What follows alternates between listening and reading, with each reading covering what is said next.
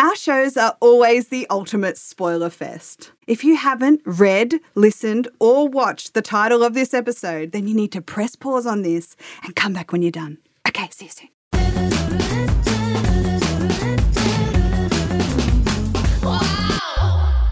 Welcome to Add to List Ladies, the podcast. We will be popping into your ears to review the movies, shows, and books that everyone's been talking about. Hello and welcome. I'm Holly, And I'm Leah, and we are the Add to List ladies. and today we're talking about. Your relationship status says single. How long have you been single for?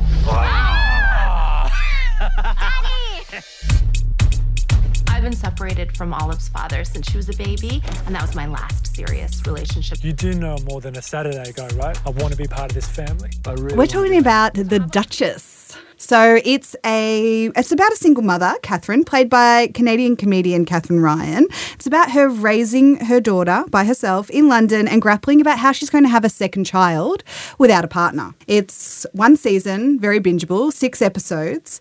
Um, Katherine plays Katherine. Um, Shep is played by uh, Rory Keenan, and Evan is Steen Raskopoulos, and he is an Aussie comedian that we both have a crush on. And he did hit us up in the DMs. He DM'd us. he did. It was beautiful, and I was panicked. I didn't know how to respond, and I didn't say something that was worth him responding back to. So you you know, didn't. and I ruined the volley, and I take full responsibility. and there's no more DM. That's okay. But what were your initial thoughts when you watched The Duchess? I loved it. I was hooked. Six episodes was super easy to get through. Um, I, when I realized it was Steen, I was so excited, and um, it was. I just thought it was fantastic. I thought it was probably a bit too short because the story seemed to wrap up so quickly at the end there, and I wasn't happy. And spoiler alerts because you'll have watched it to have been listening. we hope so. um, I did not feel that the way they ended it was true to Dean's character. yes, I felt like episode six was rushed. Yep. And there's no way he would have been mean to that little girl. I know. I He thought the same thing. done So his character basically goes from this lovely guy who can't wait to be a part of their family, who, you know, is just so fantastic, to then at the end, he yells at the daughter and says, Your parents really hate each other, and just like does this full on public meltdown at the wedding of, of her dad. And it just seems so mean and not what his character would do. And I don't know if it's because of the love that I have for him that I felt betrayed or if genuinely it's a narrative issue. I'm not sure. I think it's a narrative issue. Okay, I think, thank you. I, I, don't think they built up to it. There wasn't enough episodes. And I actually want to question this because why were there six episodes in this?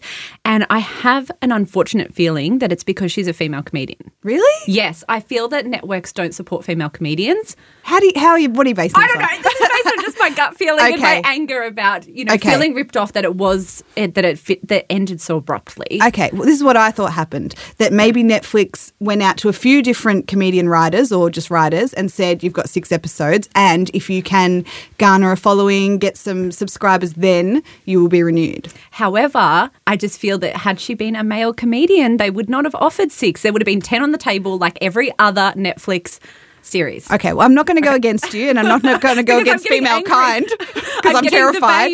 But um, I would need to see some some like equivalent male ones to be able to make a, a full judgment.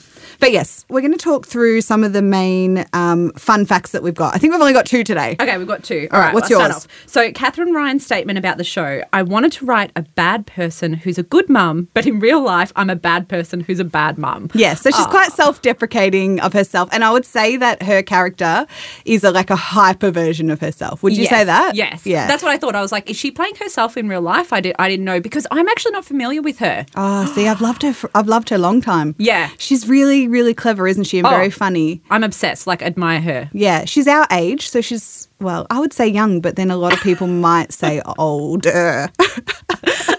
just become a depressing conversation. But anyway, What's your uh, fun fact? Yeah, my fun fact is that Jennifer McKelsky Bray, who worked on Gossip Girl, actually was um, one of the fashion people on the show. So you would notice that fashion is quite a hallmark in this show. It's because there's a bit of Gossip Girl flair. I just felt a lot of pressure after that to dress up for school drop off and pick up, but I also really wanted to go get all my headbands and wear them. Yes. So oh, this is my question. Do you think the headbands were incorporated because, and then that's like a bit of a hail to the Duchess title of the show, or do you think that was just a, like that's her thing? Well, I felt like it was, but I don't know her. So, like now following her on Instagram, like that's not really her thing. Wearing all those headbands, I feel like it was just a, a, Mm, character thing. Yeah, yeah, yeah.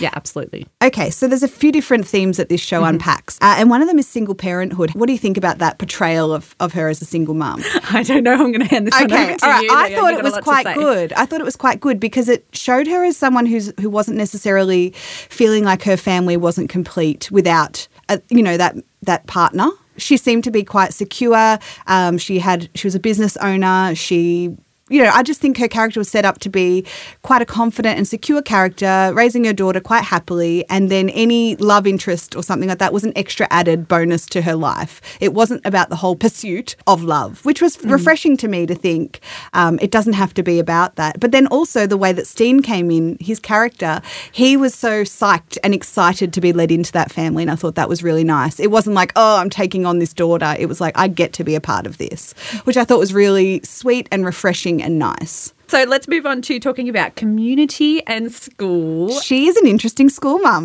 Oh gosh, I did not want to see her at the gates. I thought it was the scene that I loved was when she brought a, a mug of tea from Yes. home and she was drinking it, and they're all like, "Oh, a bit funny." Like it's this whole British, uh, because she's she's playing a, a Canadian who's living in in London, and so there's this like maybe like cultural contrast or whatever, and all of these very polite British people are all making a comment on the fact that she's drinking her tea out of a mug at the school gate, like saying you're so hilarious, Yeah. you're so quirky. Yeah. I thought that scene was done so well. But I do hate sometimes that there is this whole school mum war going on. Like I do hate that sometimes portrayed because I don't know about you, but that hasn't happened in my life yet.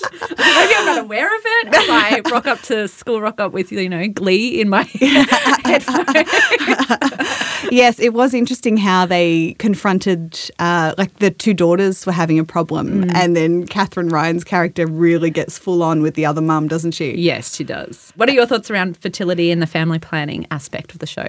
I thought it was interesting. They showed the IVF consultations, didn't they? They showed um, adoption, pursuing adoption as a as a route, and that ended disastrously when she basically verbally abused the adoption person, and then said something that I think made the headlines after that show. Like the breakout headline was Katherine Ryan says that adoptive babies aren't wanted or something. Because remember, she says to the lady like, "You can take all your discarded babies. I don't want them anyway." Like she says something like that, but in a lot worse language.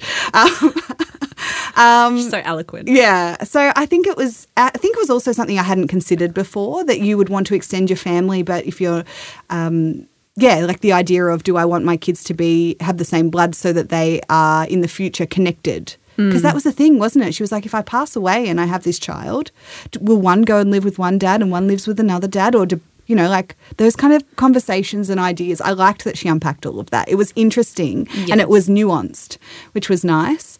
Um, You know what I found really? Can I just ask about the whole like sperm in a syringe thing? Like, does that is that a real thing? I would need to Google Would that that.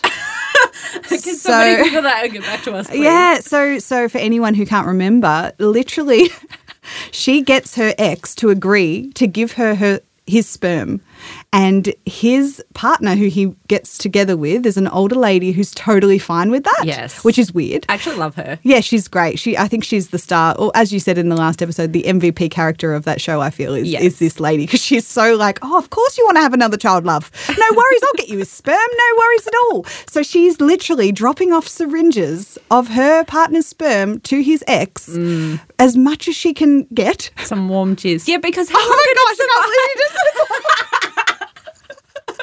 just- we didn't need to say that but It okay need to be said Okay. because how long doesn't sperm like not How long can it live? long? How long Yeah, can how it live? live out of the? So there's a lot of breakaway questions out of this show about scientific questions about here. implantation, about uh, how long something's viable for, etc. But it's probably. But that was an interesting. Maybe that whole scenario is more to show you how the kindness of the other character, perhaps of the the wife to be, and the extreme of her really wanting a child, and the extreme of her desperation. I don't want to talk about it. Anyway, anyway, it's interesting. It's interesting. Uh, love. Love. Oh, okay. Like this really upset me because obviously, you know, with um Evan, which Yes. is played by Steen. That's how we have to say his name now. Um, McSteeny. That she obviously really did love him, but she was just really scared and she was pushing him away because she also, I feel like her love for Olive just overshadowed it. Mm, I, I actually got a bit teary in that scene where they'd broken up and she then takes her daughter to get a haircut and the daughter says, you know, the daughter's a bit ah. unsure and she says, I don't know if I want to sit in the little cart to have my haircut like a little kid or whether I'm, you know, ready to be a big kid and sit here and have a grown up haircut and and Katherine starts to feel really emotional and everything starts to close in that her child is growing up and and it's just this big all these big emotions that she's having in this seemingly sort of normal situation and she calls him and I don't even know what she says She, I think she just says, I need you. and he literally runs. Runs. And in that scene where he's running to her after they've broken up, after all the terrible things said and done, that he runs there and he comes to and just holds her and, and says, It was I told them it was a family emergency. Like he wants to be in that family. Even now I feel like I need to cry about that because that is just so beautiful. And then even when he finds out it's just a haircut, he's still totally chill about that. Can I just say, I'd probably call my husband if we were doing haircuts because that is an awful It experience. is anyway. traumatic. It is traumatic. uh, yeah, so I thought that was a really beautiful scene, Yeah. and that's and that's the thing, right? That scene happens, and you're like, wow, this person cares so much about Mm. this family, and so for then for literally the next scene to be that he screams at Olive and says, "Your parents hate each other, and this is all a sham, and I'm out of here." It doesn't seem, and then there's no resolve. Mm. Apart from that, she and Olive just walk off into the sunset like nothing happened. Have I- a baby. Yeah. She has a baby. That's how it ends. Oh, that's right. I forgot about that. So it turns out she is pregnant she to her is, ex. She is pregnant. She has the baby. So all those syringes worked. Okay, that's, what I right. mean. All the syringes worked in the end. and she's having a baby, and I totally understand her partner being completely upset and blindsided by this terrible situation. Because remember, she says to him at the wedding, she's like, "Why are you so upset? I'm just having a baby to my ex partner who mm-hmm. gave me his sperm because I'm like, you know." And then she's like, "And I know that when I say it out loud, it sounds terrible, but I hope that you can forgive me anyway." And I get that he then has a breakdown, but the fact that he levels it the way he does at Olive just seems terrible. Yeah, absolutely. I don't and know. how awful is that song that she sings to her daughter embarrasses her at the wedding? What's the song? She sings a song about her her daughter. Don't you remember? Oh, vaguely. Maybe we should put it up. we We'll should find it. it. It's really awkward. What is the song? Can you sing it? I'll, I'll give you a beat. No, no, no, no, no. I can't. I don't know the words. She just sings something that's just really awkward about her daughter. I don't know, like puberty or something. Oh no. Blanked it out from trauma. Yes. So it's time for the You've Got to Got to segment. It's where we tell you something that we think you've got to got to be doing, whether it's reading, watching, eating. I think that's all the different ones. and today I'm going to say you've got to got to watch Succession. Tell us why. Okay. It's very dark and that wouldn't usually be my preference, but the show is about this these four kids whose father is a media mogul. He's really he's some sort of billionaire um, in New York and he's elderly, he's in his 80s and he's unwell. He's had a stroke and it starts with that whole scenario and all the kids working out or vying for who is going to take over his fortune and who's going to take over this empire. And he's a very harsh man. He says terrible things to his four adult kids and really constantly attacks their confidence. And you can just see that because of the way that he is, that impacts all of the different kinds of fragmented people that they are.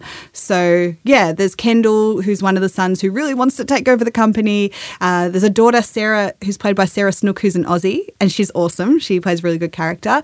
Um, Kieran Culkin, who's Macaulay Culkin's little brother, he plays like the slime ball one. Um, and there's another one, the older brother, who I think was in Ferris Bueller's Day Off. Um, he's really he plays like the comedic older brother who doesn't really care about the fortune.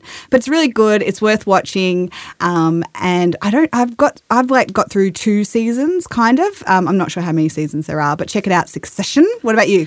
Okay, so you've gone a bit dark. I'm going to go light and fluffy this All right, time. thanks. With the marvelous Mrs. Maisel. Have you seen that yet? No, but I so do good. know that the fashion is good. Okay, yes. So it's on Amazon Prime. It is set in the 1950s where we've got Midge Maisel, and you know, she's got that life that everyone sort of thinks that they want in the 1950s the husband, the two kids, the um, New York apartment. But then it all sort of comes crashing down when her world explodes, and she tries her luck at the comedic scene. So she wants to be the, like a a female co- comedian. Uh, Which I'm guessing is rare in that time. Oh, very rare in that time. But not only is she a female comedian, she's very progressive in that she's like, you know, saying a lot of F words and um, talking about sex and just things that women didn't talk about in the 1950s. That it was, you know, she gets arrested for a lot of the things that she actually says. So it's very controversial in that way. But what I love about it is that it's created by the same um, creators as Gilmore Girls. So the dialogue is like really snappy and witty and sharp. And I just love it. Oh, that sounds really good. Thank you so much for listening. We are Holly and Leah, the Add to List ladies. And come join us in our Facebook group, Add to List Ladies, the group, how original. Okay, ya. see you then. Thanks for listening. For more reviews, you can follow us on Insta at Add to List Ladies. And if you like this episode, leave us a review or share it with a friend.